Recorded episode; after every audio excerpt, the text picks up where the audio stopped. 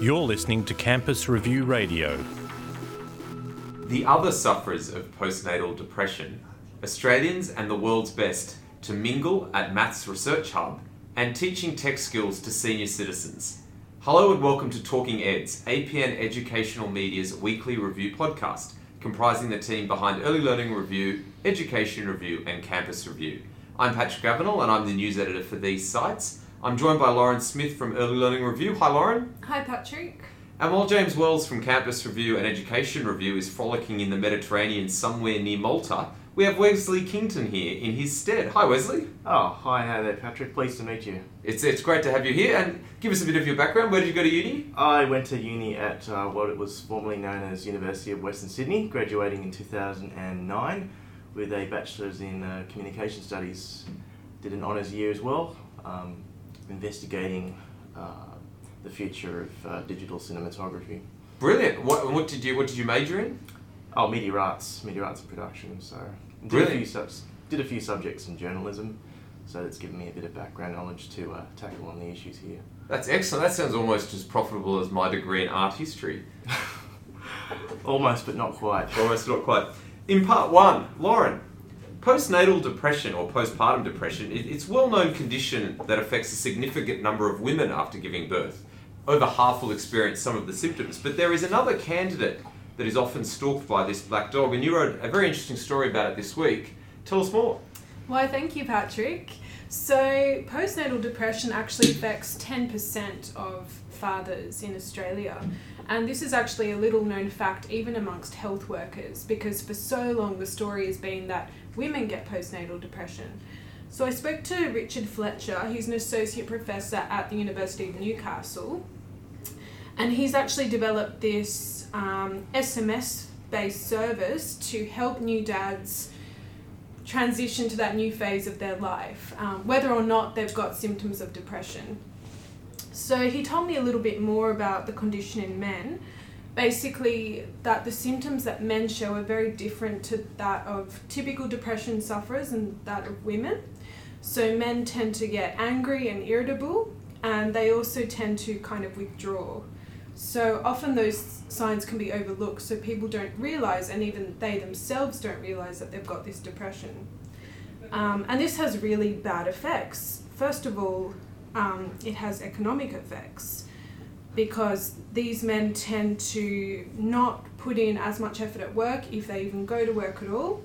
And then, perhaps even more importantly, it affects the child. So, um, children of fathers with postnatal depression are three times more likely to have behaviour problems. And that was a study that um, Richard Fletcher did with his colleagues at the University of Newcastle. And then he also told me about some overseas studies which showed that children of fathers with PND, postnatal depression, um, were more likely to develop psychiatric problems at twice the average rate. So, those are some pretty serious side effects of this. Do, is there a reason why uh, this hasn't been come to light before now? I mean, I, I think that we're becoming more and more aware of mental illness and, and accepting it, and the stigma around mental illness has really faded away over the last 10 to 15 years. But this, when I read your story this week, it was the first time I'd ever really come across this concept before. Normally, normally we, we think of, uh, we don't ever really associate this issue with the, the men, the man of the household. And that's also partly because men don't come forward about this, which is why Richard has developed this SMS service so men don't have to go to their GP or see a psychologist in order to deal with this issue. Um, because, as we all know, men are less likely to see doctors in general. And especially when it comes to mental illness, there is a stigma around men admitting to it. So, um, Richard hopes that um, this new service will encourage them to seek treatment without having to be too public about it. How does the texting work? So you just sign up to this SMS service and you get texts every so often. And you also get sort of um, survey questions as to how you're feeling. And if you indicate that you're not doing so well, they send you um, advice, resources, contact numbers for services that will help you. So it's done on a sort of um, sliding scale from just general texts giving you tips on, you know, baby's development and that sort of thing to um, giving you actually mental health advice and mental health references. Brilliant. In part two, Wesley, you wrote a story this week about Matrix, which is a new maths hub that's being established in Victoria by two universities. Talk us through the story. Yeah, so basically, um, it's thanks to a partnership between the university and Monash, University of Melbourne, and Monash University. It's um, the first of its kind in Australia, and basically, it's a little research retreat where the brightest minds uh, in Australia and around the world can basically meet, converge, discuss, and expound ideas on uh, on, uh, on mathematics. This is part of the STEM revolution that, that sort of all the universities seem to be competing to create the best STEM hubs at the moment. I think so. Yeah, I think um, there's definitely a move towards, you know, trying to trying to uh, promote mathematics, science, engineering as a uh, extremely viable career option for uh, as many graduates, and so, you know, this this research hub will um, hopefully um, allow the, the journey towards that direction to continue. In part three, we're going to look at a new government initiative that is going to be put in place should the coalition be returned. And if you're listening to this on Monday, you will already know the result of the election. During the week leading up to the, the vote, uh, Malcolm Turnbull pledged $50 million to teach seniors tech skills should the government be returned. And uh, he said, along with uh, Communications Minister Mitch Fifield and Social Services Minister Christian Porter, the digital literacy strategy will complement existing programs and draw on the expertise and knowledge of the community sector to develop an appropriate package of support to improve the digital, digital literacy and safety of seniors online. Now, at the, at the root of this is this idea that technology is pervading all, all of our lives and all branches of Australia, including the aged care industry, and that we need to do more to help uh, aged, the, the aged get online and use computer products. And on the back of this story, I spoke with a academic at the University of Wollongong, Helen Hasan, and she came up with uh, a four-point plan, I guess, about how you can help uh, senior citizens, uh, whether they be relatives of yours or whether they be people that you work with, in becoming more tech savvy. And so she, she said that the, the four the four methods that you should implement is to get the right technology, which means teach older people how to use technology and how to use products with the products they will use. There's no point in teaching a, a senior uh, how to use an iPad if they're going to be then using PCs, or how to use a PC if they're, they're going to be using Macs. You have to use the right product. You have to get the person connected to the internet was the second point that Helen made in that this is where senior people sometimes struggle with understanding what the internet is, how it's separate from a computer, and you need to teach them that skill uh, as part of, of, the process. And then the third part is to uh, have introductory lessons and ongoing help. You can't just bombard them with lots of information and then leave them because they'll just forget it. You need to keep uh, reapplying the knowledge and reapplying those skills. And the fourth part is to set up online communities so that elderly people can talk to each other. Much like young people use Reddit or Facebook or Twitter to talk to each other, old people crave that sort of interaction as well. And I'm joined now for the first time on Talking Eds by Dallas Bastian, an expert in this field. He's the editor of Aged Care Insight. Dallas, thanks very much for joining us for the first time. You're welcome, Patrick.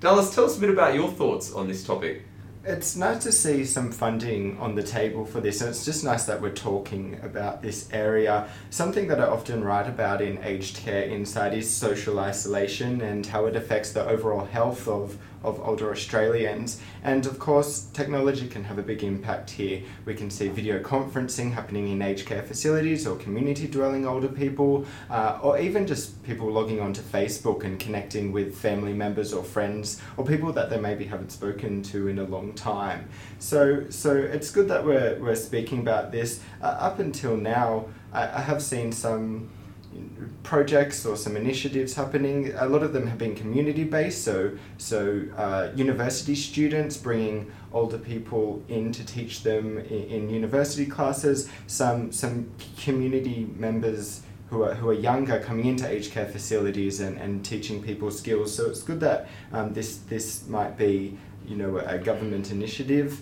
In terms of some of the points raised there, uh, in, in particular in terms of getting the right product. Uh, a lot of there are a lot of apps that we cover in, on Aged Care Insight where uh, they're, they're tailored for, for older people. So it might be something in in the, the buttons that are used and the size of the buttons or, or the uh, colors that are used to make them more user friendly. And, and I think it would be great to see more of this. Um, but, but I think it is an important thing because we, we, we cover a lot of technologies that are going to be used in the home, in community care, and things like that. So things like sensors and then internet of things, collecting data from those sensors and, and, and relaying that to, to um, family members or, or uh, sometimes even health professionals. And so, just um, any initiative that will kind of help to connect older people with uh, technology, I think, is, is probably going to be beneficial. I also think that older people would benefit from having a greater understanding of how the internet works and what it is. I know from my own experience, I lived with my grandmother for a long time, and her knowledge of the internet was based largely on tabloid TV. So she assumed that the internet was simply for pornography and bomb making. And it, it really wasn't until, you know, I actually tried to show her that, that, you know, that while that does exist, both those things do exist on the internet, that's really a minority of its usage. It, it really is more about uh, connecting people with services and connecting people with each other and with, and with really valuable content. And I think that to, to, to sort of to keep a, a, bridge between older people and the internet is really robbing them of any, a really important experience during a long part of their life. Lauren? I have some thoughts on this actually. Um, two of the points that Helen Hasan raised um, being technology giving seniors a meaningful occupation of time and also control over daily life. I've witnessed both these things with my grandmother, who's 92 years old. Um, on the first point, meaningful occupation, before we got her an iPhone a couple of years ago, she frequently complained of being bored and having no purpose. Now she's got all these games on her iPhone. She loves Words with Friends. She's constantly playing it. We hear it beeping constantly. Um, and she loves it and it makes her feel good. And she, she loves the fact that she's interacting with strangers all around the world, even though she doesn't really understand how that works, and nor do I, to be honest. Um, and on the second point, control of daily life, um, she uses her phone. Well, I don't know if she does this, but someone helps her set reminders for her medication, um, you know, alarm clocks and that kind of thing, and that's been really helpful for her as well. Yeah, there are definitely a lot of benefits, but I think it's also important to to be aware of some of the dangers there. We recently ran a story on Aged Care Insight on, on older Australians falling victim to, to scams, investment scams and dating and romance scams in particular. Uh, uh, and on the back of the, their targeting scams report, the Australian Competition and Consumer Commission uh, encouraged older Australians in particular to wise up and, and watch out for scams that target them. So so I think that uh, that that was indicated that there would be some security support uh, in in in that funding. So I think that that's definitely an important measure going forward. I would also like to add that, that seniors are already using technology, a lot of them. I think we had the example there with your grandmother, Lauren. Uh, and it's, it's a bit of a myth that there aren't many tech seniors out there, and, and there are some groups lobbying to, to let people know that teen, seniors are, are using technology, including social media, and that they will continue to do that throughout their life life course. So I think I think it's important to also just acknowledge that uh, they're they're not uh, a group that is not already out there using using technology. In part four, we're going to briefly look at the Australian federal election, which, as I said earlier, it may have already happened depending on when you're listening to this podcast. But we're going to go around the table and just give our thoughts on what we think will happen. So if you are listening after the fact, you can uh, mark us as we go. Uh, Lauren, who, what's your prediction for the election? My prediction is that the coalition will win and uh, remain government, although I think it'll be a tight race. I think um, Malcolm Turnbull became Prime Minister by default last year, and everyone got really excited about that because we always had these high hopes for him. And some of that sort of um, veneer of amazingness has worn off since he's had to um, bow down to the more conservative right wing members of his party and had to kind of moderate some of his um, personal views to fit with the party line. Um, that being said, I think once he's voted in by the people, maybe he'll have more power to actually enact the reforms that he personally and political, politically believes to be the best for our country. Wesley, what are your thoughts? Listen, I think um, there has been a fairly closely fought political battlefront um, battle, but I think when it comes down to the crux of it, uh, the coalition does have does have that political edge, particularly in the last week. Um, there have been, in my perspective, some slip ups from uh, from the Labor government. Um, Labor opposition. Labor opposition, sorry. That's all right. My bad. Ballpark. um, Freudian slip, no. But I think that the uh, the coalition uh, does have the edge, and they will um, they will be uh, uh, they'll be re-elected. Dallas? Yeah, I agree that it's going to be close. I I will hold my judgment just just in case people are listening on a Monday. I don't want to be wrong, to be perfectly honest. Uh, but but uh, coming from the health sphere, it's definitely an interesting area, especially in, in aged care. Uh, the there was a lot of push to have aged care be be kind of front and center in this election, and I don't think um, many many peak bodies or associations would say that it was in the end. It's hard to Um, figure out what is front and centre of this election. It seems to be an election about nothing. It's certainly not early childhood education. It doesn't seem. example. It's not about uh, higher education either. As much as we thought that it would, that would be a huge part leading up. It, it that hasn't played a big. They don't. It's jobs and growth, Patrick. Jobs and growth. Jobs and growth. And a bit of name calling in between.